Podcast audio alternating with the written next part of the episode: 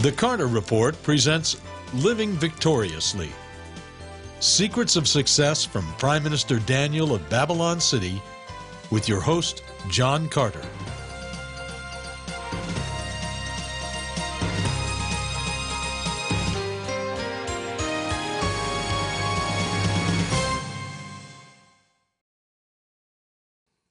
We're glad to see you today. We want to give you the most wonderful welcome, the warmest welcome. Our topic today is Living Victoriously. This, in fact, is the first of a new series, 12 parts in the series, Living Victoriously, why you and I can be always victors and never victims. I hear a lot of people who talk today and they consider that they're victims because of their race or their color or their background or because of their economics. But we're going to discover in this series that we are victors and never victims. I want to start today by telling you a really terrific story. A man who travels with us on occasions is Dr. John Hammond from Australia. His parents were extraordinary people.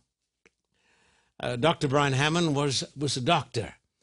Not just an ordinary doctor, he was just a great doctor. He was sent as a missionary doctor to the little place of Penang in Malaya, or Malaysia, we'd call it today. He was a regular GP, but he had a vision to go higher and bigger and better. So he studied up to 20 hours a day, and he wanted to sit for the exams. Just want to get this right, so I'm not telling you something that isn't accurate. He wanted to sit for the Royal College of Surgeons in Edinburgh. And in these days, that was about as good as you can imagine, the Royal College of Surgeons in Scotland in Edinburgh. He studied and he studied and he studied. And just before the final exams, he received this notice. It was going to be on Saturday. And this man was a Sabbath keeper. Have you seen the movie Chariots of Fire? This was over Sabbath keeping. Dr. Hammond was a Sabbath keeper. He kept the true Sabbath of the Bible. And so he went to the people in Edinburgh at the university, at the Royal College for Surgeons, and he said, can I take it another day? Can somebody supervise me, and then I take it another day? And they said, no. That means no. If you don't sit on Saturday, you're out. And so Saturday came and went. He didn't sit for the exam.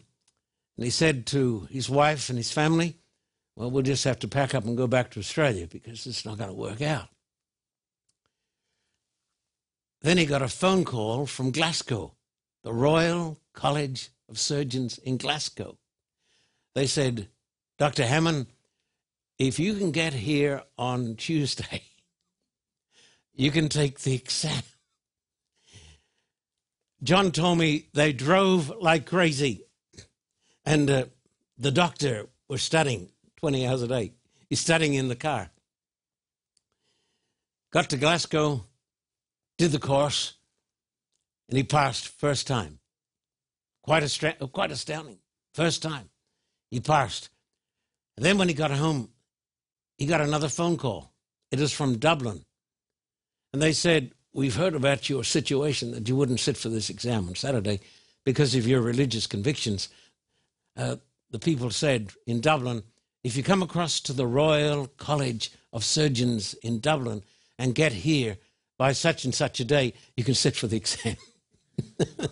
And so they got on a boat and they went to Ireland, and he sat for the exam, and he passed it first time. He was a fellow of the Royal College of Surgeons in Glasgow and in Dublin. Then he had a dream in his soul.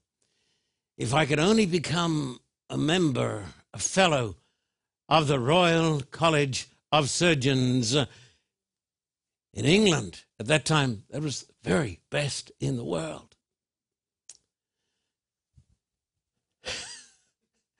And so he went to England. 400 doctors went with him. 400 doctors sat for the examination.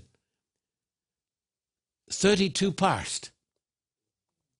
Not necessarily on the first go, but after multiple tries, 32 passed. But 3 passed on the first attempt. He was one of the 3. I just want you to know this, that if you, and I want to say this to any of the young people who are watching here today, if you and I will purpose in our hearts that we will put God first, God is going to make us 10 times better. I want you to know this. And we will never, never, never be victims. We will always be victors. Now, this is the first of a 12-part series. We're going to talk today about secrets of success from the Prime Minister, not of Great Britain, but the Prime Minister of Babylon, the most amazing city, the most influential city in the history of the human race. And the star of the show is really a young man by the name of Daniel, a Jewish captive of war whose writings tell us how to live victoriously. Now, this is a 12-part series, and some of the programs are going to be about these subjects that I'm going to put up on the screen. 12-part series. Let me just give you some of them. How to be 10 times better in every way. That's today. Number 2, you have a wonderful future in a wonderful new world.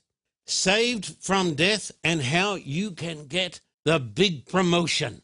It doesn't depend upon your boss. It depends upon somebody else. Recovery from mental illness and financial disaster, conquering death and waking up in glory. And so today we're going to tell you how you can be 10 times better in every way. God has a plan for you, my friend, sitting here today in our studio in California, a plan that is bigger and better than you can imagine. He wants you to experience a life that is 10 times better than anybody else around you. We are never called to failure. We are always called to victory. The setting is the old city of Babylon. The hero is Daniel the Jew. One of the great characters in the story is a young fellow by the name of Nebuchadnezzar. We're going to discover secrets of success from the Prime Minister of Babylon. He was a prisoner of war. He ended up the Prime Minister, or like the President of the United States. Our source material is the book of Daniel. It consists of 12 amazing chapters, all containing exciting and extraordinary stories. Stories about wild animals, cruel tyrants, fiery furnaces, a crazy king, a prince of peace, supernatural visitors from other worlds, and a new world. Now, I want you sitting here today in our studio to take the Bible and turn to the book of Daniel, chapter 12, and verses 1 and 2. My friend, Daniel chapter 12 and verses 1 and 2. 10 times better. You can be 10 times better. In the 3rd year of the reign of Jehoiakim, king of Judah, Nebuchadnezzar, king of Babylon, came to Jerusalem and besieged it. And the Lord gave Jehoiakim, king of Judah, into his hand, with some of the articles of the house of God. These were the golden vessels, which he carried into the land of Shinar to the house of his God. And he brought the articles in the treasure house of his God. The Bible tells the story how Jerusalem was besieged And eventually the city was completely destroyed. And Nebuchadnezzar, who was just a young guy himself, like Daniel, and we're going to discover three young men also. Nebuchadnezzar, whose name is written down actually in these inscriptions that I have taken pictures of in the British Museum. This is the Nebuchadnezzar Stela. Nebuchadnezzar got a big bunch of young Jews. I don't know how many, maybe 100 or more, I don't know. But he brought them over to the land of Babylon. And he brought them there because he was going to teach them the wisdom and the science and the understanding of the Chaldeans, or the Babylonian people. And one of those young people was Daniel. If you look at verses 3 to 6, please, in this chapter. Then the king instructed Ashpenaz, the master of his eunuchs, to bring some of the children of Israel and some of the king's descendants and some of the nobles. These are the best. Young men in whom there was no blemish. These young men were not eunuchs, but good-looking, gifted in all wisdom, possessing knowledge and quick to understand, who had ability to serve in the king's palace and whom they might teach the language and the literature of the Chaldeans or the Babylonians. And if you read on, it says, and the king appointed for them a daily provision of the king's delicacies and of the wine which he drank, and 3 years of training for them, so that at the end of that time they might serve before the king. Now, among those of the sons of Judah were, here they are, Daniel, Hananiah, Mishael, and Azariah. Now, when you read these stories, you think of old folks. You think of folks who've got wrinkles and got gray hair or white hair. Do you know how old they were? On this occasion, the best scholarship seems to indicate that Daniel, Hananiah, Mishael, and Azariah were young guys of 16, 17, or 18 years of age. A long, long way from home, and they are in the king's palace. Life is full of tests, and they're going to get a tremendous test because the king says, I'm going to take these young men and I'm going to train these young Jews so that they can be the very best in the city of Babylon. And they're going to get the very best. They're going to get the best food. They're going to get the best accommodation. Everything is going to be the very best for them. And I want you to know something. I want all the young people watching this program to listen. If you want to be 10 times better, you've got to make up your mind first and foremost that you're not going to be a conformist. Dr. Hammond was not a conformist. Tremendous pressure upon him. You know, he'd gone from Australia to Scotland. Everything was on the line. But he purposed in his heart he wasn't going to be a conformist. The greatest people in this world who are 10 times better are not sniveling conformists. And when you're in a foreign country and you're a long way from mum and dad and you're in the camp of the enemy, there is tremendous pressure to say, I'm just going to go along with it. I'm going to take my exams exactly when they tell me to take my exams. But the Bible tells me that God's nonconformists always end up 10 times better. Now, I'm going to read on a little bit further now, please. This is the great test, verse 7 to 21, this is a long passage, 7 to 21. To them the chief of the eunuchs gave names. He gave Daniel the name Belteshazzar, to Hananiah, Shadrach, to Mishael, Meshach, and to, Azariah, yes, Abednego. We call them usually today Shadrach, Meshach, and Abednego. They are the Babylonian names. Verse 8 is one of the great texts in the ancient language. But Daniel purposed in his heart, deep down inside, this young guy of 16 or 17 said, I'm going to be true, I'm going to do what is right. He purposed in his heart that he would not defile himself with the portion of the king's delicacies, nor with the wine which he drank. Therefore he requested of the chief of the eunuchs that he might not defile himself. What was wrong with eating this stuff?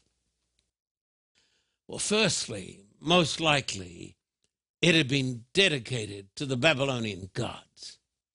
Therefore, eating this stuff would imply subservience to the gods of the Babylonians. So this young guy, 1,000 miles from home, long way from mum and dad, deep down inside, he says, I'm not going to defile myself. And also, it talked about delicacies. The food was rich. The wine was intoxicating. Think how easy it is to conform when the pressure is on you and you're a long way from home. When you're working in Hollywood. When you're working in LA and everybody is doing it just to go with the crowd. But this young guy of 16 years of age purposed in his heart. You know the song, All God Wants is a Few Good Men. Some of the greatest acts in the history of the world have been done by young men who purposed in their hearts. This is a terrific story. It's a story of courage. I was given a book by Beverly the other day on John Glenn. It said he was a guy had the right stuff. I just admire John Glenn. I admired those young men. They had terrific courage. They were not conformists. They had backbones. The right stuff, they said about them. Daniel had the right stuff. Now, verse 9. Now God had brought Daniel into the favor and goodwill of the chief of the eunuchs. The chief of the eunuchs said to Daniel, I fear my lord the king, who has appointed your food and drink, for why should he see your faces looking worse than the young men who are of your age? Then you would endanger my head before the king. So Daniel said to the steward, whom the chief of the eunuchs had set over Daniel, Hananiah, Mishael, and Azariah, please test your servants for 10 days. Let them give us vegetables to eat and water to drink. Vegetables to eat and water to drink. Then let our appearance be examined before you and the appearance of the young men who eat the portion of the king's delicacies. And as you see fit, so deal with your servants. So he consented with them in this matter and tested them 10 days. And at the end of 10 days, their features appeared better and fatter in flesh than all the young men who ate the portion of the king's delicacies. Thus the steward took away their portion of delicacies and the wine they were to drink, gave them vegetables. Did you know somebody said great eaters and great drinkers are seldom great at anything else? And so here are young guys getting the most simple food. Verse 17, as for these 4 young men, God gave them knowledge and skill in all literature and wisdom, and Daniel had understanding in all visions and dreams. Now, I want you to get this into your mind. Here it is. Now, at the end of the days, the king has said that they should be brought in. The chief of the eunuchs brought them in before Nebuchadnezzar. He's just a young guy himself. Then the king interviewed them, and among them all, none was found like Daniel, Hananiah, Mishael, and Azariah. Therefore they served before the king. And in all matters of wisdom and understanding about which the king examined them, he found them, what does it say? He found them 10 times better than all the magicians and astrologers who were in all his realm. And the next verse is not a throwaway verse. It's really the punchline. It says, thus Daniel continued until the first year of King Cyrus. If my memory's working today, that's about 70 years later. Later on in the story, what we're going to consider next week, Daniel actually becomes the prime minister, for crying out loud. He becomes the prime minister. He becomes like the president of the United States of America, becomes the prime minister of Great Britain, just a young guy. And he brings in these other young guys who stand around him. He is the chief counselor to the greatest king of the ancient world. Now, these young men, the Bible says, were 10 times better. I've sometimes wondered what happened to all the other young men. So the king, you know, he brought over from the land of Israel all of these young guys. He brought them all over from Jerusalem. There was a little group of guys, little group of Jews who purposed in their hearts. They were a minority. I want every person watching today, every person watching the television program, I want you to know this. Truth is usually not backed by the majority. Hear what I'm saying? Now, people say, now I'm going to say something else to you. I believe in democracy. Winston Churchill said, and I'm a fan of Winston Churchill, he said, the very worst system in all the world is the system of democracy, except all the others. He said it's the worst, except all the others, because the others are worse. But you know what democracy does? I'm not arguing about this. It's true. Democracy puts in the person that the vast majority wants. Doesn't mean it puts in a good person. So, you know, people say, well, we got democracy, therefore the person who's selected, he's got to be the greatest person. No, no. Did you know Hitler was elected with a democracy? He got in with about a 95% vote. And so truth is not always on the side of the big crowd. Just want you to know this. The people who are 10 times better have learned to stand up for what's right by themselves. Now, that's not easy. That is tough. That is difficult, but that sorts out the men from the boys. 4 young guys away from mummy and daddy. Yeah, away from all their friends. Stuck over in a big, bad city like Los Angeles. Tremendous pressure upon them. And they purpose in their hearts, no, we're not going to do it. We are not going to worship the gods of the Babylonians. Not going to do this stuff. We're not going to eat this food that is going to rot our brains. We're not going to do this. Now, I want you to know something else.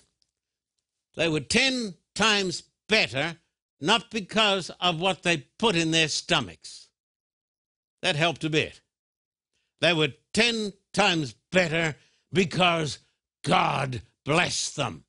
God made them 10 times better. It wasn't because they were vegetarians, because I know vegetarians who are not 10 times better. They were better because God blessed them. Now, this program is divided into 2 sections, and this section is going to end in a couple of minutes. But what I'm going to do now, I'm going to show you a little bit about Desmond Doss, and then I'm going to pick it up and tell the story more fully in the next program. But Desmond Doss was a young American. Ah, what courage. What courage. Just a young guy. He joined the army when he could have got out of joining the army. He could have got out of joining the army, but he was a patriot. Desmond Doss was not a coward. They said, we can give you an exemption. But he went in the army as a medic because he wouldn't carry a gun. Now, I'm not asking you to believe everything that he believed. I happen to sympathize with his beliefs. He also believed in the keeping of the Bible Sabbath, like Dr. Hammond. This was the guy who got the Congressional Medal of Honor. Okinawa. A hell place, a hell place, a hell place. Didn't get any worse. Rescued there 75 young men. At the end of it, the people who were fighting him and who were hating him and persecuting him and throwing their boots at him when he was trying to say his prayers at night, they wouldn't go into battle unless he went with them. A young guy who never carried a gun. You know why? God made him 10 times better. God will make you 10 times better. If you purpose in your heart that you will follow Christ, so help us God. More in a moment.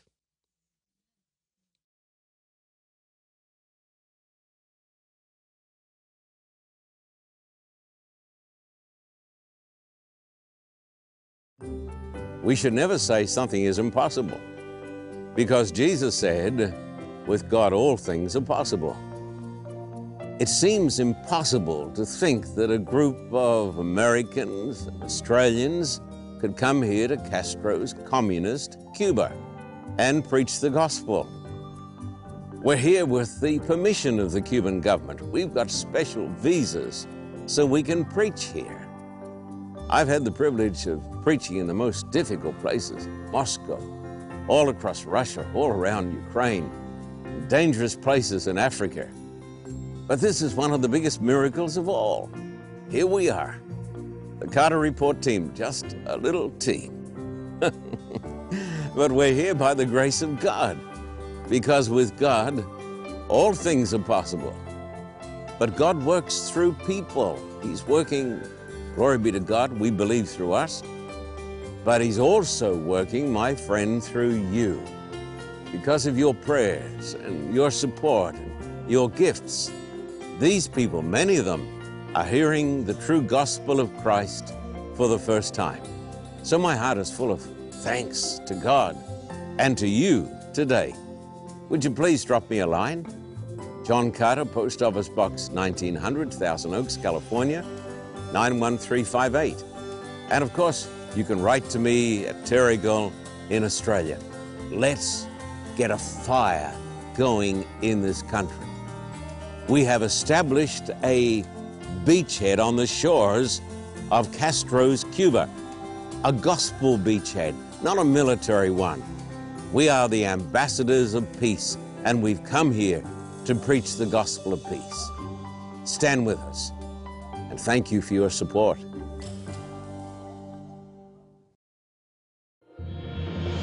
For a copy of today's program, please contact us at P.O. Box 1900, Thousand Oaks, California, 91358. Or in Australia, contact us at P.O. Box 861, Terrigal, New South Wales, 2260. This program is made possible through the generous support of viewers like you.